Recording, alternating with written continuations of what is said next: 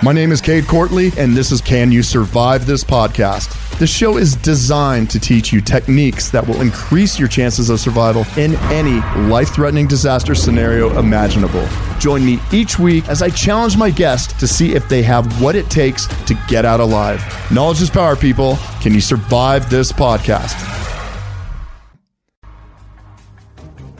My fellow survivors, if you can hear the sound of my voice, that means you are still alive, and it is my continued mission to keep it that way. Welcome to another episode of Can You Survive This Podcast?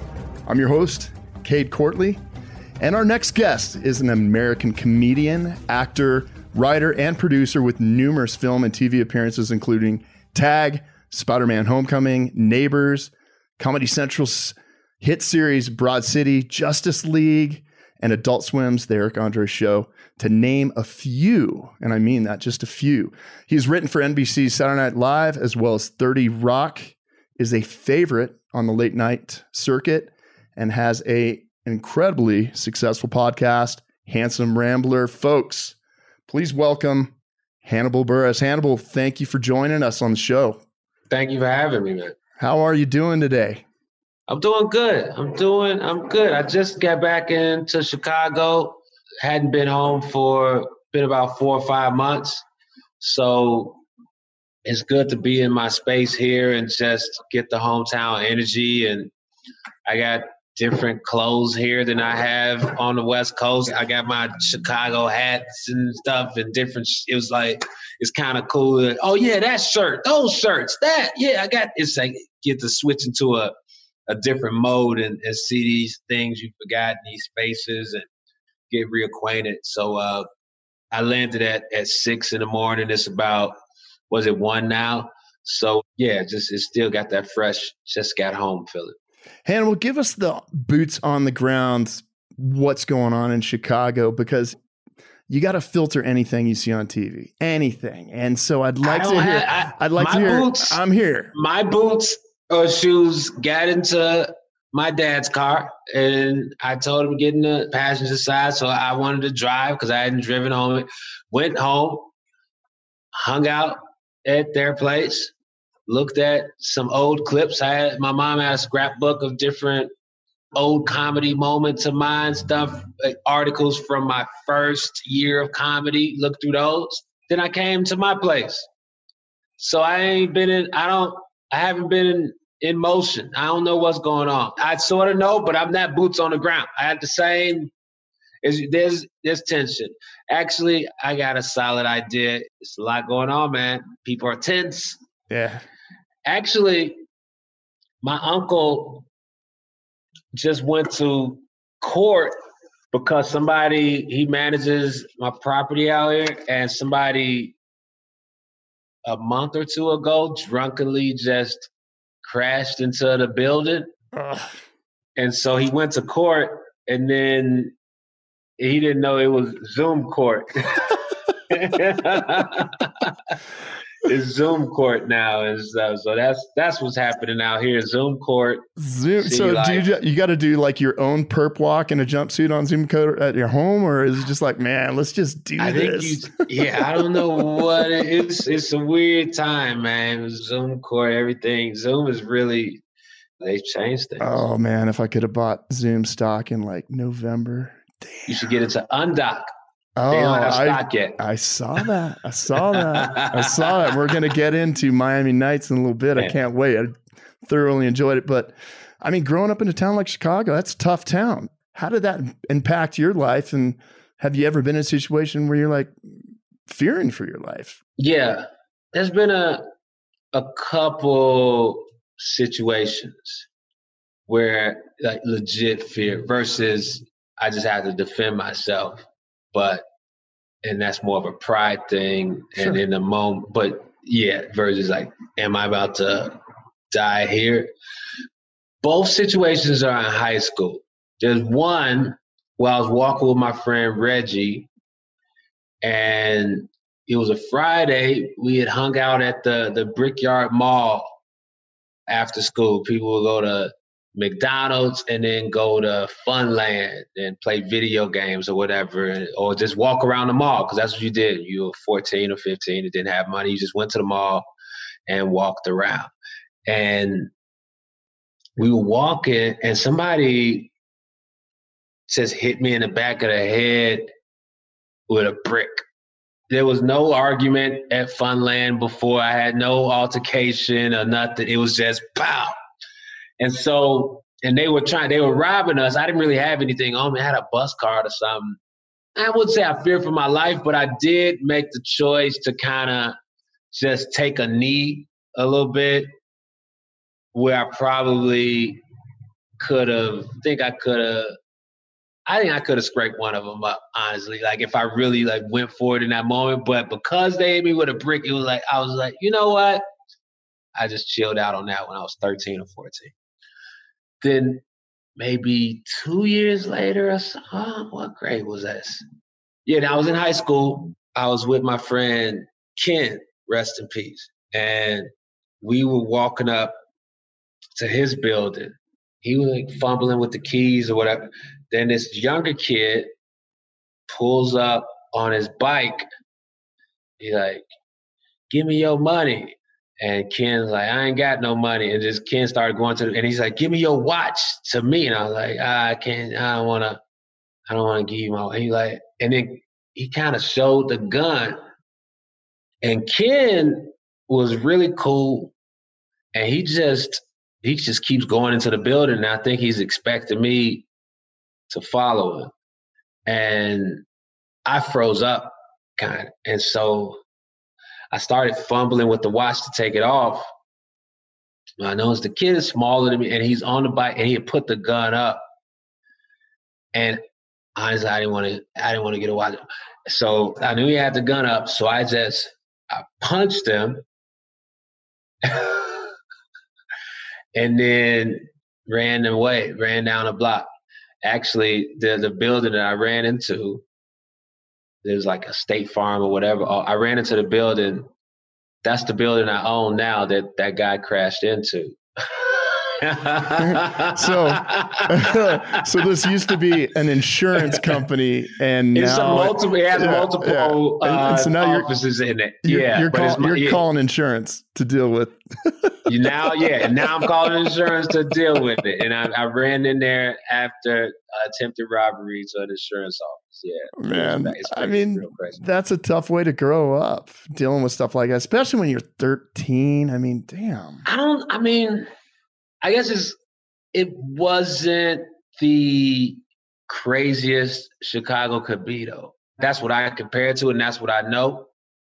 So my part of Chicago around North Avenue and Austin, like West Side, Galewood, was at residentials, single-family homes, and then it was apartment buildings on the end of the blocks. And then other areas had more apartment buildings, so that's where there'll be more crimes. So it wasn't, these situations happen, but it could have been way worse. It was way worse just a few blocks down. So it was just some punks around, you know what I mean? Well, I'm glad you didn't have to dodge bullets. That's good stuff. I didn't have to dodge bullets. So that kind of upbringing, what was it that brought you to comedy? Was there a moment? Was there an influence? Or it's just like, that seems like that would be a cool life to live? I don't think there was a particular moment. I think around my friends, I was cracking jokes, and there was always a lot of roasting going on as a teenager. I started doing comedy when I was 19 in college. I went to college at Southern Illinois University, Carbondale, Illinois. And I think there was something in me that wanted to perform, but I was in this entertainment group on campus, Oops Entertainment.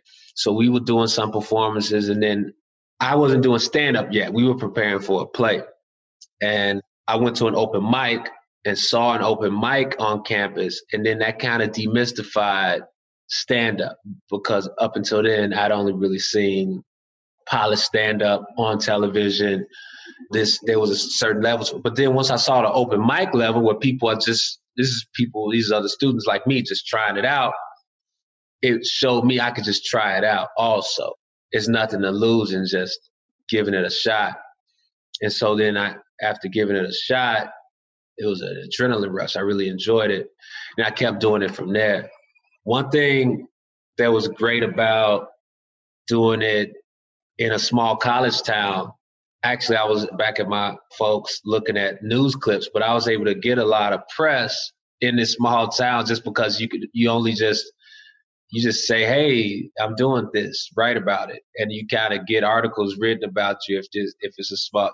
They're thankful that somebody's pitching them in those type of situations. So because I didn't start right away in a big city or start in Chicago immediately, I think that helped me learn a bunch of skills that I might not have learned in a different situation, like dealing with media or how to produce a show, put together a show, or having access to radio, television department equipment and being able to use a camera and film my stuff. And so I think it was really huge for me for those first 2 years to be in a college environment. I mean, I honestly can't think of a job that's you're more exposed and vulnerable than stand-up. That's huge balls to do something like that, especially you get out there and that deafening sound of silence. No, I don't think it's like a bravery thing. I think it's such a need to be understood, and you just want to be. You think you got something to say or something that's entertaining or something that's hilarious or clever or interesting, and you just really are willing to risk failure or perceived embarrassment to do that. But when you strip it all away, it's really low stakes stuff, at least in the States it is. There's some countries where comedy or speaking out about certain situations is a way riskier play, but to do it in America is just, are you willing to, I guess, put your ego or whatever on? It's just talking in front of people, and I didn't start out with that mind state. And sometimes I slip. This is me kind of looking at it in a practical sense, but that's not how I feel like 10 minutes before a show, but that's what it is. You know what I mean? Yeah. So, I mean, I think it was smart starting in the college environment. Like you said, you learned sort of from the ground up before it just got bigger and bigger. So you probably were carrying a lot of confidence with you when it just started blasting off. Do you even get nervous before you step out? It depends on the situation or what's happening, and it varies. If I hadn't been doing shows for a while, if you're rusty, but then sometimes if you've been touring or you've been doing gigs and you're just in a good groove creatively and you feel like you're writing stuff, adding tags, and when it's on somebody else's show just as a special guest, not at all, because there's no pressure on me on the ticket. So sometimes it varies. So it's like popping up on somebody's show, it could be more fun than doing your gig because you get the excitement of popping up, and those can be fun. But there's some earlier shows where can be a little nervous or get thrown off easily, or it's anything you put time into, you grow and you figure out how to navigate situations. You know, a lot of the stuff I used to do in the SEAL teams, it's tell people it's a very perishable skill. If you're not doing it and doing it, like doing some sniper work, long range shooting, things like that. If you don't keep doing it, it goes away. And you're kind of saying the same thing about stand up. Is it kind of perishable unless you're exercising that muscle on a regular basis? Not completely, because there's still ways to kind of work it without an audience. Obviously, stand up comedy, ideal in front of an audience, but doing a podcast or radio or sometimes making music and just keeping your creative flow going can still be helpful. It's not the exact same, but I think it stays somewhat sharper in a good zone. Yeah, but you can kind of, timing wise, even if you're able to come up, the timing is something that comes with multiple shows, and just like when to hit the next joke after the, like, finding the moment of the laughter, almost stopping but not completely to start into another joke. And so there can be certain situations or crowds or variables where I'll be doing same material that I've done in other shows, but I'll find a certain pocket. And then it's hidden differently than other shows because I found this zone. And so that usually is happening after a couple shows in a run. You might find that groove. The first show, let's just say I'm doing a Thursday through Sunday at the same venue, a show every night. Or let's say one show Thursday, two Friday, Saturday, one Sunday.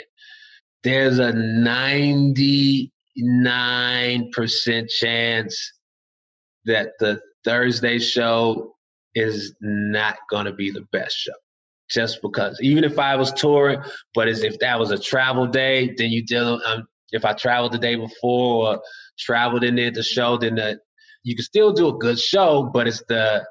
But then once you slept in the town or something, or you kind of rested, and then you got to walk around a little bit and look at some stuff and get some local shit, and then you go in Friday, do one, and then that second show Friday, then you on your third one in that place, then you kind of really hitting the groove. It's a different groove. The other shows will be good, but it's like a different wave, and you'll start that things get a bit snappy for me. Do you recall a time when you're like, man, I really bombed tonight? Yeah, it's been a lot. It's just, I wonder if I remember it the same way to, like, if the audience, if it sticks with them the same way, or if they even, if it's like, oh, that was a comedy show. Right. Yeah, it happens. It's some that are worse than others. It's been boos, or it's worse sometimes when this crowd just starts talking amongst themselves because there's nothing to go off of. Then you're like, hey, you stop. Versus if somebody yells something at you, then you can kind of go back at something and try to flip it into, you can take a heckle and then make it a whole nother situation about it and try to create some alternate reality where they exist or this, you make up, you can do all types of, if they give you something. But if they just talking amongst themselves and you just up there, that's the worst. Cause they're like, we're not even. That's worse than somebody yelling at you. Yeah. Cause you're like, wow, they're catch up on our stuff. They're totally blowing me off. But yeah, when you do bomb, it feels way more important than it is when you bomb. I had a pretty drunken show once at the end of a tour 6 years ago, and that one was a bomb. But part of me also is like, well, that was a lot of people on that tour got a good professional show. You got a train wreck. That's a better story. I'll be back in town other times over the years, and I'll do a solid show. But the train wreck show, that's a special show. You act mad about it, but you kind of happy you got that story. Or maybe not. Maybe you're like, fuck that. It depends. It's subjective, mm-hmm. Just like humor. Some people are like, yeah, the drunk show, that show was bad. Actually, you know what's funny? I see there's some BTS footage we have of it, and I watched some of it recently, and it was funny kind of seeing attitude is altitude. Because my homie Al Jackson was also on the show. He was opening the show, and he was like, we're going to do this. And then this is before I was already kind of like, I don't know. I was iffy already because I was drunk. And I saw that when I watched it a few weeks ago. I was like, oh, I'd already lost in the dressing room. But I didn't know it yet. But I did. I saw it. I was like, oh, yeah, of course that guy's about to bomb drunkenly. Maybe there was a version where I, powered through the drunkenness and still do a cohesive show, but I had already drunk talked myself out of it before I got up there. You've been pretty open about, you decided a while back, I'm done drinking. Now, do you feel like that decision as a musician, you were more creative sober or maybe less or a combination? Did it affect you in any way other than, well, it'll probably keep me out of trouble? More creative and just more time, because you're not spending time recovering from poisoning yourself. So that's just more time for your brain being fresh. And then if you're not drinking out, and then it's just compounded, gained hours over the course of, now you're getting back all this. Because you talk about if you hungover, you spent a lot of times drinking, you spent whatever, 4 or 5 hours drinking, there's a couple hours on the other side to recover, and then all this other, you could have been doing anything with that, or working on something, or checking on folks, or reading. Is anything besides anything is better than nursing a hangover. Is the worst use of time. Well, it makes it makes sense for anything if all 8 cylinders are firing, vice a couple, right? Yeah. So that's what it really was. It was just taken away, and it just took away. I mean, it wasn't just the drinking; it was the other stuff with it. It was terrible eating, bad decision making. It was costing money. It was missing flights and other shit. So it was like, let me really take a look at the sheet and see. Like, let's do the. This is not sustainable. It is, but it's at what cost? Are we willing to have this cost? Do it consistently. Are these drinks that dope? Is there no other way to have fun? I had to really look at it in a cold way. So since then, I had one shot a month and a half ago. At my friend's show, they had a show, Smokin' at Church. It's kind of a little jam session church thing that they started during quarantine. It's small, you know. And now I got invited to perform at it. It's about 5-6 people in a studio. And I was nervous. That was my first time being in a room with a few folks that I didn't really know in a while. And I was like, shit, we're doing, and they were doing shots. And then I was like, you know what? And nobody pushed it on me. I was just like, you know what? I'm going to do one shot just to celebrate being around people again. I took one shot in the night. And then I took 7 more. I broke everything. It was a fucking mess. But so it was destroyed everything. Destroyed everything. But you gotta bounce back. 8 lemon drops, huh? Yeah, man. Nah, it was nice that it meant something. Just that one was like, this is, it wasn't just, because a lot of it times too, it got to being just drinking because it's there. There was no intention behind it. It was no celebration or purpose. It was just like, oh, I'm drinking because this place has alcohol and I'm over 21 and I can get it. There was nothing about it. So a lot of that was going on for a while, and just, had to cut it out, man. Well, good on you, man. So Hannibal, in 2020, this is your opinion here, greatest of all time, Dave Chappelle, Eddie Murphy, Richard Pryor. You only get to choose from those 3. I had to go Chappelle just because that's who I've seen live the most. And yeah, that's who's been the most active from a stand-up standpoint during, Dude, I am starving for more Chappelle. It's just like top of his game. Yeah, he's great. And I've seen him do a lot of range of shows. That's one thing that's been, I've seen Chappelle perform in front of 50 people for a couple hours. I've seen him at the Comedy Cellar for 20 minutes. I've seen him in front of 20,000 people, or even at a barn somewhere with a band, and he's just operating with the band or on stage with other folks in tandem. So it's seeing him in a lot of different situations perform and to the vibe or shift the vibe and moment in so many differences, you know what I mean? It's like, yeah. Do you remember the first time you were in front of a camera doing a job, TV, film, and you're like, oh, all right. Was it a natural? Or you mean just any time? Just camera? Like, all right, this is my first acting gig. Here we go. Was it, I mean, it's different, but if you're doing stand-up, that should be, oh, I'm going to step right in front of that lens. No big deal. You know, I did some student films. I was in a play in grade school. But yeah, I did some student films and did stuff. I filmed a lot of my shows back when I started, but it was also different then too. Because back in 2002, if you were filming something, it meant something. You know what I mean? If you had a camcorder in 2002, people were like, what is going on here? You must be somebody or something. World star. You got a camcorder? It's wild looking at those old tapes. I got them digitized. Smart.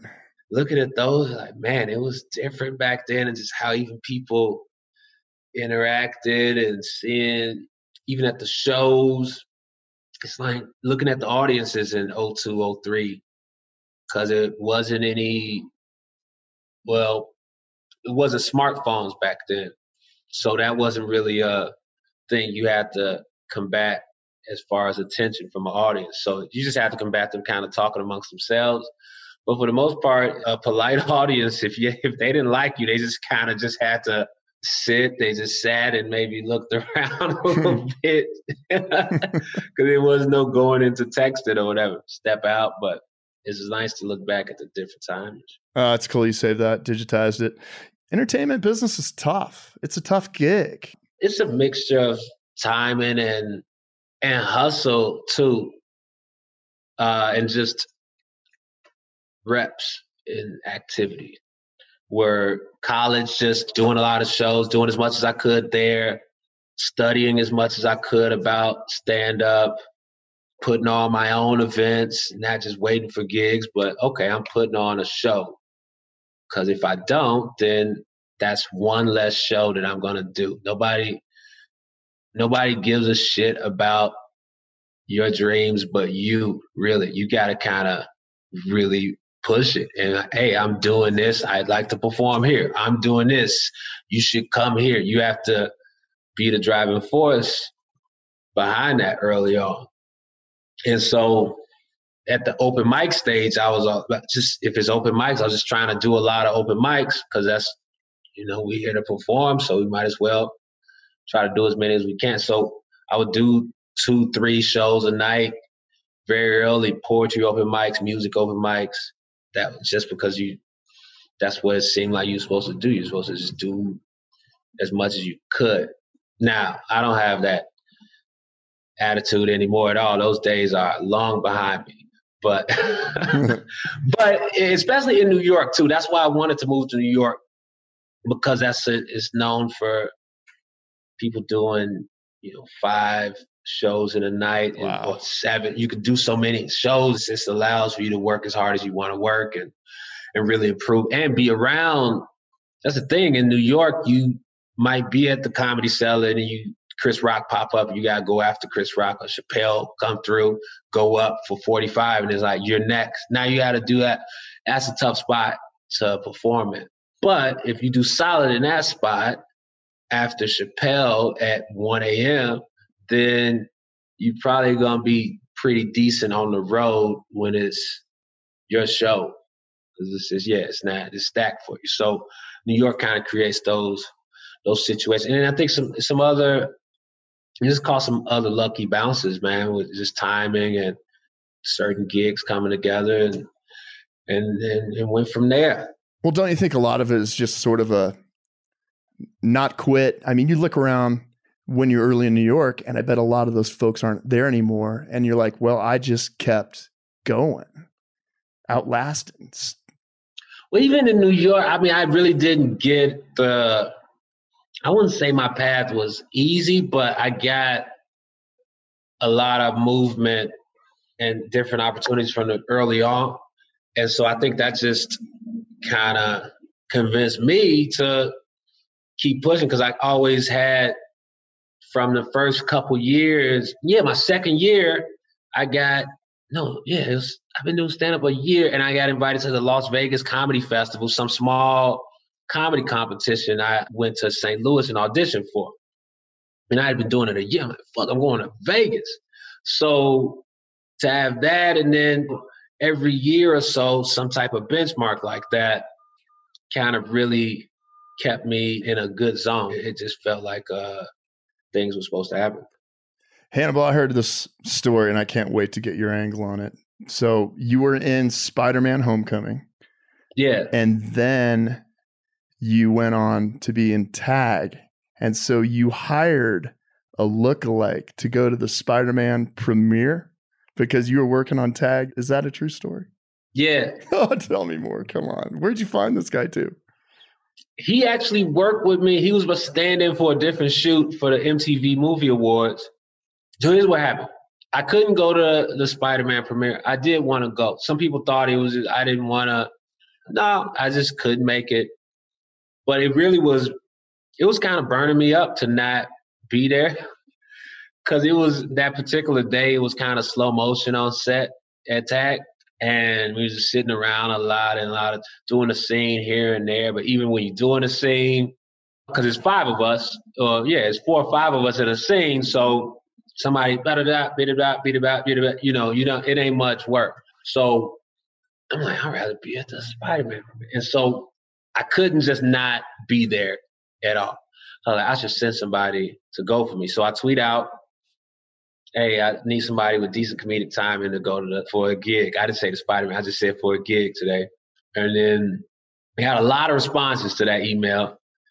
Luckily, Joe Carroll is his name. He reached out and said, hey, I worked with you on an MTV shoot. I said, perfect, because now I know he's worked on stuff before, because this is the Spider-Man premiere. I don't want to have a random person on there. They get on the carpet, go crazy. That's not the type of thing I'm trying to do. I'm just trying to have a little fun, but I don't want to make it weird or uncomfortable for nobody. So I was excited that Joe reached out. And then I just told him all the info he needed to know, carpet address, sent him the pass. I gave him all the info he needed to get on the carpet. And then he got on the carpet, did one interview as me. He was on Instagram Live, so we were watching him on set at Tag. Like, it was kind of crazy. And then it went way wilder than I thought it was going to go in media and press. I didn't think it would.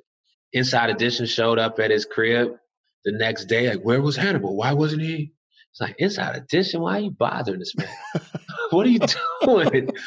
Why y'all so – it's the Spider-Man premiere. It's about a guy – with a separate identity. He's trying to, and so you made a whole $100 million movie about it. Why are you acting so crazy that I sent someone else to the movie about a person that got bitten by a radioactive spider? My thing is way cheaper. Well, and if I mean, if anything, it's going the extra mile to find somebody to represent you there than just blowing it off. But apparently they didn't see it that way, right? Yeah, I might have him just do all my TikToks. Perfect, man. You're giving a whole new meaning to stunt double, right? Yeah, maybe you do all my TikToks and I can't, because, you know, TikTok, they say it got all that spyware on it. Oh, so yeah. I can't be on TikTok. So stunt double for TikTok. That's perfect, man. And have him do all the dances that I would never do and shit. Yeah. Have him hit the whoa. Have him do all that. Go, go, go. It's a lot of trends and stuff. Yeah. Who's next? All that. He'll do it. Well, then, yeah, then the Chinese could like break into his bank account and steal his identity instead of yours. So there you go. You should warn him. Yeah. I wonder, do you think they got, I mean, the Chinese, they do have some, they're pretty good at long-term planning. I tell you, every second of TikTok is all being stored. Every second of it. So yeah, and you're right. It's a long game for those guys. Yeah. So you recently did a comedy special for the students at Cornell University. You did it via Zoom in April. Yeah. Do you think Zoom is here to stay, or is it Let's just wait till the dust settles, everybody's healthy, and get back to face entertainment. Maybe both. I think we're in that hybrid zone right now. There's some small live events happening. There's some drive-in events happening. And I think there's other ways to do a solid virtual event. I don't think Zoom is, it's not a knock. It's just, it's a bit limited. And then I think there's better ways to really try to do something and create an experience, a virtual experience, different rooms and different, that type of thing. And even with that, if you have just a great design on a virtual event, it's still the face-to-face, like it doesn't match. It doesn't match. But people, we gotta have something. Because some people are not gonna, even though there is gonna be live events, some folks ain't gonna go for a while. Some folks are not with it. Even as things are loosening, there's still some folks, nope, it's really so, yeah, it's crazy how extended this is. I remember thinking in March, like, okay, this is going to be probably 3 months. And 3 months like seemed max long at the time. Like, oh, this is going to be 3 months. And even I had some tour dates for fall. And that's how I started thinking. I was like, okay, we're going to be out of about 3 months, but fall touring is going to be crazy. That's how I envisioned everything. Like, okay, everything's going to be cool in the fall. And because of it, everybody's going to be touring in the fall. And then all these other secondary cities are going to get great shows because everybody's trying to tour because everything was canceled March, April, May, June. So Little Rock, Arkansas, all these small towns are going to get spillover shows, and live entertainment is going to be insane in America through September, October.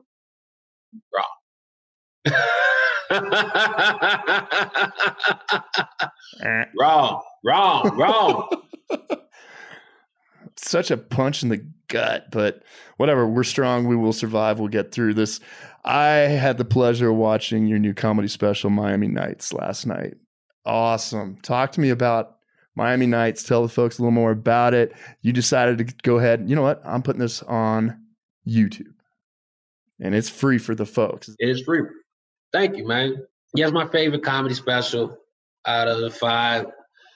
It's the one that took the most time, and then I didn't really, it was no outside influence or pressure on it, meaning I didn't have to deliver it by this because it wasn't signed to, it was just produced internally. So, yeah, man, it was great to work on. Chris Merck is an amazing director. Ruder was editing. And I got Chris Merck to direct just because he hadn't directed any comedy specials. He did commercials, short films, music videos. So because of that, I knew it wouldn't look like anything else in the comedy space. I knew there's no way. He's not just going to copy what's been going on. So that was it, man. I shot it twice. I shot it one time.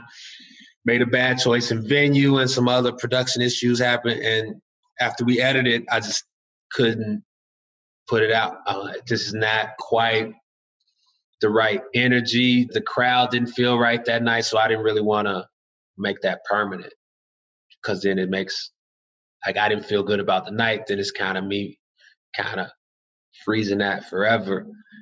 And I was like, nah, I can't have that feel. And so, then I went on another tour in late July, August, to do it again in Miami, August 10th.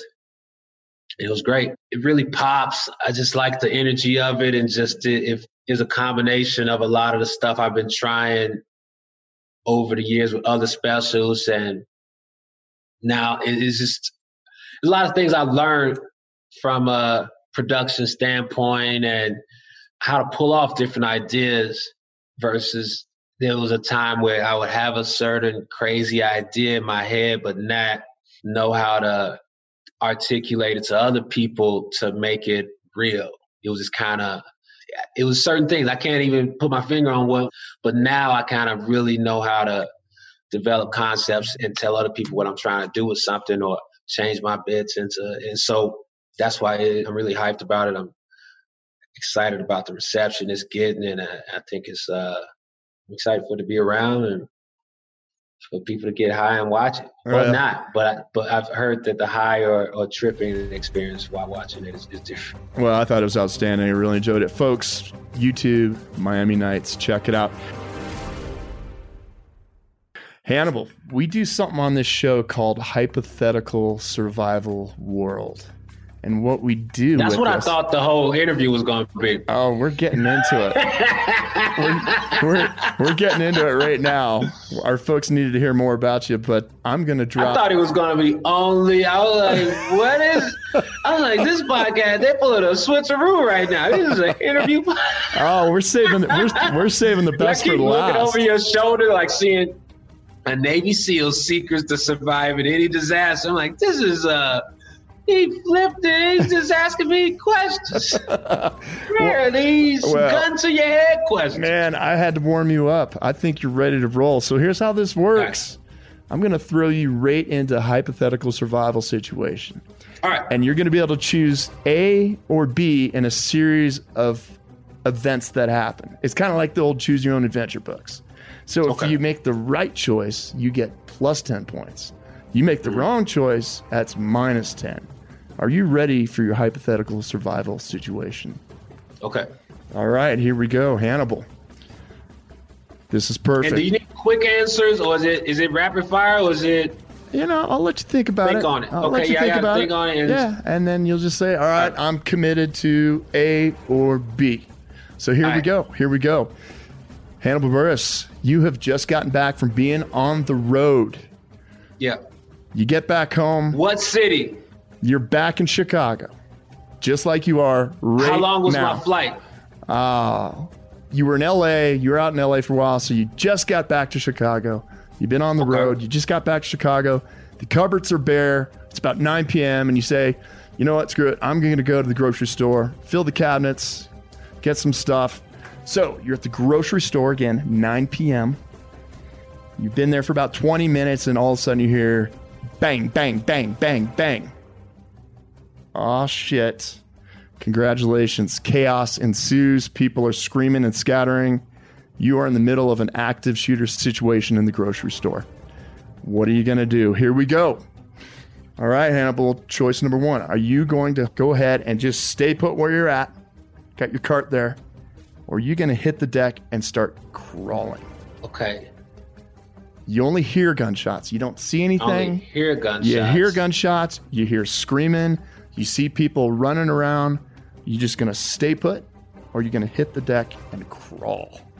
So, and I can't, it's just hear them. I can't kind of, is there's only gunshots. There's no voices. That's all you're hearing right now. And you only get to choose between these two in this hypothetical situation for choice number one. 1 out of 10, by the way. So I can't say that I would, everybody get on the ground, because that would be my move. Is I would act like I'm the shooter, fake out the shooter. He has an identity crisis, disarm him, and then a cinnamon rolls for everybody. So since that's not an option, I would stay put. Okay.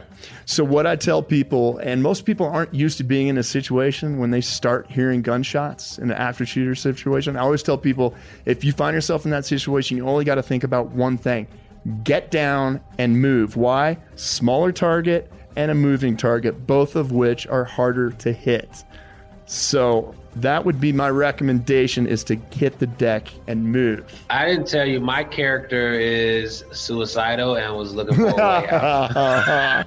That's all right. That's all right. All right. You're minus 10, but you've got 9 more opportunities to get yourself up and in the positive. So all right. All right. So you start crawling and moving. You're in a low position. All right. So here's the deal. Right next to you, it's a big rack of potato chips. Or about 20 feet behind you is one of those self-standing freezers. So are you going to hide behind that rack of potato chips, or are you going to low crawl and get behind that big self-standing freezer? Do the potato chips noisiness play into this at all? Or the bag ruffling? That's not even what you're thinking about with the question. I'll give you a hint. All right. I'll give you a hint. You're still hearing gunshots. It hasn't stopped. Bang, bang, bang, bang.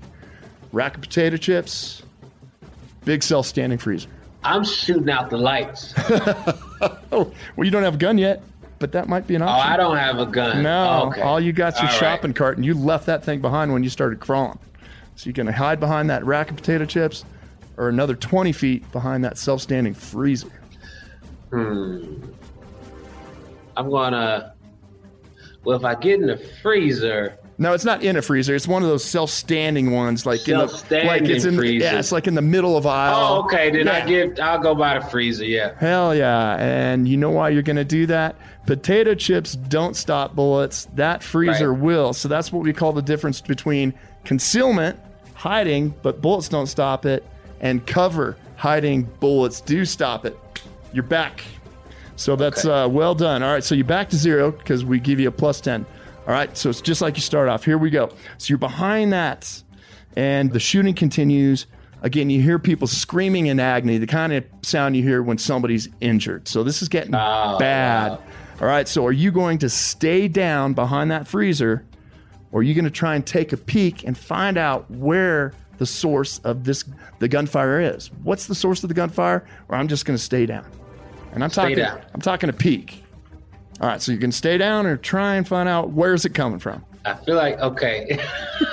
All right, I mean, I gotta plan for if I'm gonna make my next move. So I need to get a lay of the land and see where I'm gonna take a quick peek. Absolutely. I might even stick my phone out a little bit, you know what I'm saying, to take some video around the corner, you know what I mean? You know what? And that's awesome. All right, so here's why you want to take a peek and just stay put. If you're just going to stay put, you've heard of fight, flight, freeze.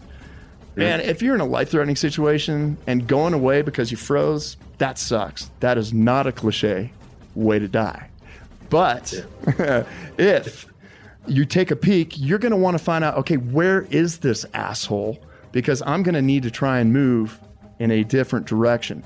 The idea of taking your phone and almost using it like a periscope, that's brilliant, because what are you doing? Instead of exposing this, you're just exposing that. Great idea.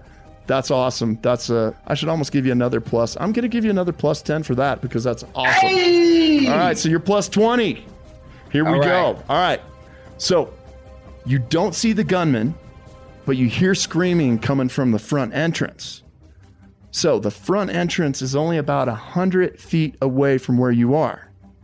Or there's a rear entrance that's about 300 feet away from where you are. So are you going to go ahead and go to the closest way to get the heck out of there, even though you see people that are hurt up there? Or are you going to say, I'm going to go for 3 times the distance, but what I think is in the opposite direction? But then you don't know where this guy is now. You're just hearing screams and gunshots. I'm going to go away from the shot people. Absolutely. All right. He's shown that he's good in that zone. That's a hot zone for him. Yep. He's really angry there. He knows the space. He's familiar with the lighting a little bit. And he's done some work there. So if I'm going to die, he's got to be in unfamiliar territory for him. Absolutely. So, yeah, you know that there's carnage up front, by the front. And you know that's where you heard the gunshots initially. So there is a presence there. But even though it's 3 times as far, that appears to be clear to you. It might not last, but absolutely not going toward the danger zone, or what we call the X, but getting away from it. Build that distance away from where you've seen this all go down. So you go ahead. You crawl towards the rear of the grocery store. You find yourself in the area where there's the storage and there's the butcher section and all that. And you try the rear exit. It's chained. Damn, this guy or guys chained the rear exit. So they've been planning this thing. All right. And they're probably looking at making this a massacre. So do you do A, try and find something to pry open that rear door that's chained, or B, grab some of the butcher knives that are there in that section. Try and pry that rear chained door open, or grab some butcher knives. You only get. Gotta try to break the chain. Okay. Here's why I would say grab some butcher knives, because number one... To break the chain or just to... No. And this will be as a self-defense. Okay. Yeah. Here's why I'd suggest this. If they took the time to chain that shut, there might be some asshole right outside of there that's part of this. Or B, all right, here I am. I'm going to be better off with a couple knives than my bare hands, except you showed skills with your bare hand against a guy with a gun already. So we'll see how that works. But I would suggest let's get something that I can use potentially if I'm going to face this guy. So I would suggest the butcher knives. Is this just an elaborate commercial for Instacart? Exactly. Yeah. So, the whole time I'm thinking, like, this is why I don't go to the grocery store. Yeah. So today's hypothetical survival world is brought to you by Grubhub. All right. That's okay. You're still plus 20. Here we go. So you've got these two butcher knives. Are you going to go to the walk-in freezer and hide in there, or are you going to try and stash yourself behind some supplies in there and hope they don't find you? I'm throwing one of my knives. Not yet. But maybe later. See, man, you know what? You know what this podcast could use? You need the visual. You need a diagram. I need to see the room.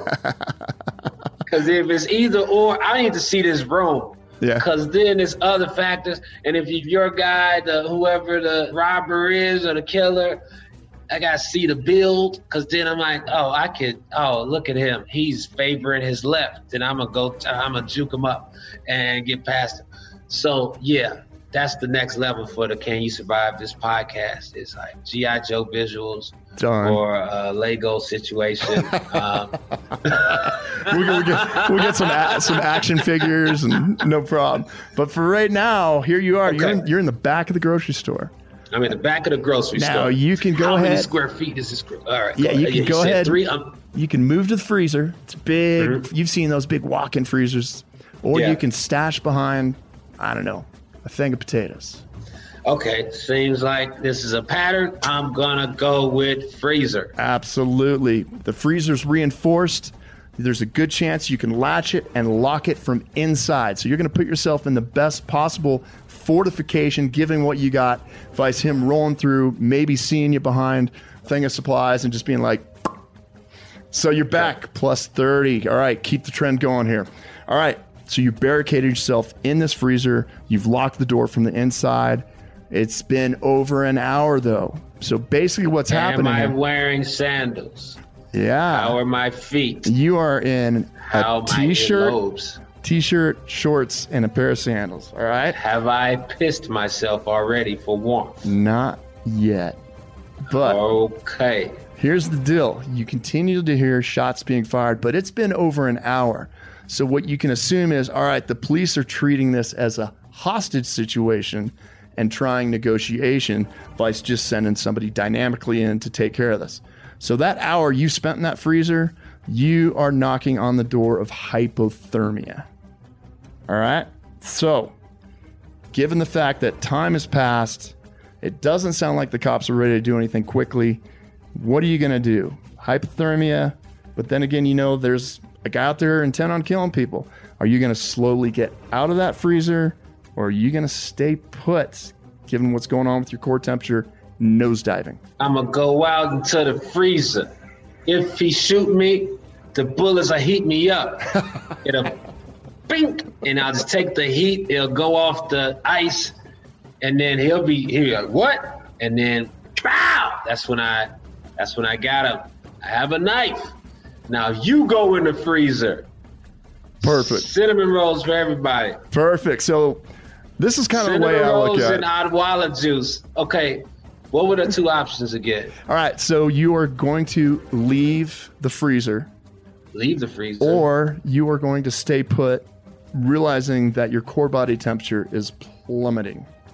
Again, it's been an hour now. You've been in this thing for an hour. Yeah, you got to get out of there for a little bit. Absolutely. Look, this is the way I look at it. You got to throw your voice a little bit. I'll get out, then I'll throw my voice to somewhere else. If he goes there, he went over there, and then try to make a move. Look, I mean, at the end of the day, do you want to die fighting or are you going to freeze to death? I know which one I'm going to choose. I got a feeling you do too. So you decide, you know what? I'm going to go ahead and leave this safe haven because I am frozen. So you slowly open the door, and what do you see about 15 feet in front of you? You see the gunman with his back to you. Yeah. And you go ahead and you're like, all right, what am I going to do? Am I going to go back in the freezer, try and ride out this cold? Or am I going to kick him in the nuts? Kick him in the nuts, buddy, Home Alone style. Buddy, you got two butcher knives. So what are you going to do? Back into the freezer? Or kick him in the nuts, double stab into the back, so you're turn around, elbow right into the chin, take the gun, hit him with the gun butt, say, you fuck with the wrong store. I just got off the road, motherfucker. These are my first gigs in 2 years. And I just wanted to come get some goddamn cinnamon rolls and hot wallet juice, and you here shooting people. Gun butt. And then I called the last contact in his phone. Bruh. He said, you hang out with a piece of shit. Fuck. So you promo code Hannibal for Instacart. So you're going full Wu-Tang. You're gonna go after this guy. You're like, it's on. I mean, that's the fantasy version of it. I think in that moment, I would be more calculated and really think. And so I think, yeah, double stab, steal the gun, double gun butt, elbow. And then if there's like one of the people that's been shot, but they're kind of hurting, but they're still alive, I drag him over to one of the people he hurt and then let them spit blood in his mouth. And then I'd blow his brains out. Perfect. And then go talk to the news. All right. So this is back to are you going to die on your feet or not? So you go ahead and you decide, you know what? You take this guy out. Awesome. You go ahead and you grab his gun. But you didn't realize this, he had a buddy in there that's part of this thing too. You start hearing this voice yelling, hey, you okay, you okay? And you're like, damn, so you grab his gun. What do you do? Do you head over and try and hide yourself and take him out? Or you're like, you know what? I'm gonna shoot this back door and get the hell out of this damn grocery store.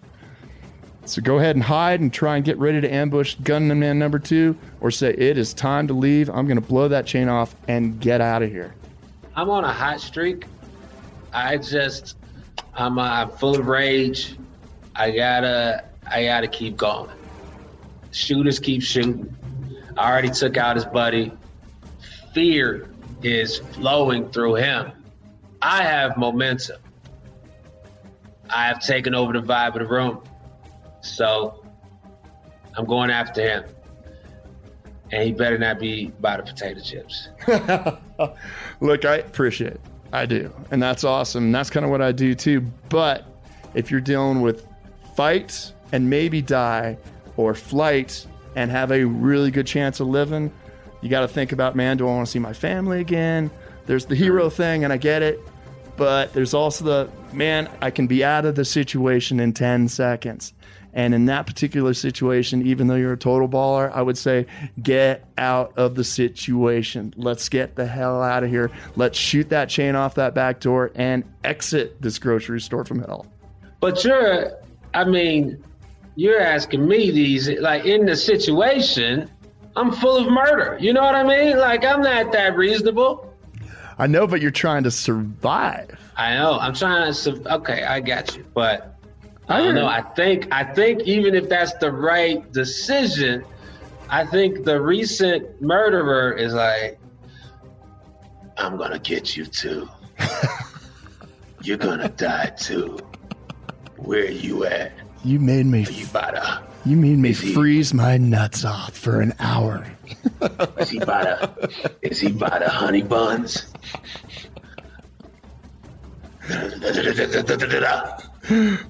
I like him more. All right. Well, Hannibal, we'll save that for your next movie, but in hypothetical survival world, I'm going to recommend, you know what? Let's get the hell out of here while we got a little window of opportunity. So here you go. Right. Here's the last one. Fake leave. It's a fake leave. I'm out of here. You know what? I prefer life. I won't sink to the level of a common criminal. I've already murdered his friend. I won. I'm leaving. And then turn around. Psych. Hero. All right, here's your last one. What a switch up. All right. The last one. Ready? Mm-hmm. So you shoot the chain off that back door, and you're able to head on outside. Now, you don't know what's on the other side of that back door, though, because they took the time to chain it. Are you going to exit? And the police out there. It's the Chicago police, and they think that I'm the guy. Hannibal Buress murdered by Chicago police. No, he saved us. Oh, we didn't know. No, but you got this. You already have this one. You're going to head out that door with that rifle, or you're going to drop that weapon and walk out, hands up. You already have it. What do you do? Oh, yeah. I dropped the rifle. Hell yeah, because you nailed it. Folks, if you're ever in a situation like this, law enforcement probably doesn't have any idea what the hell is going on inside, who started it, who's involved. The last thing you want to do is survive the situation. You go out with a weapon and you get capped. That would be bad. So excellent. You go out, drop the weapon, hands up. First black dude out of a hostage situation, no matter what, is probably a tough go for a hostage. Like, I probably have to radio out first. I probably have to send some tweets before I even make myself visible. Like, hey, it is I. I can't just run out. I got to call 311 or some shit or something, like, for real. Man, you did awesome, though. And you had some really great points, especially the one, folks, where you can use that cell phone and throw the camera on and see what's going on without exposing yourself. That was a bonus 10 points for you. You finished up with a plus 50. That's very honorable. And even more so, you survived this podcast. Thank you so much.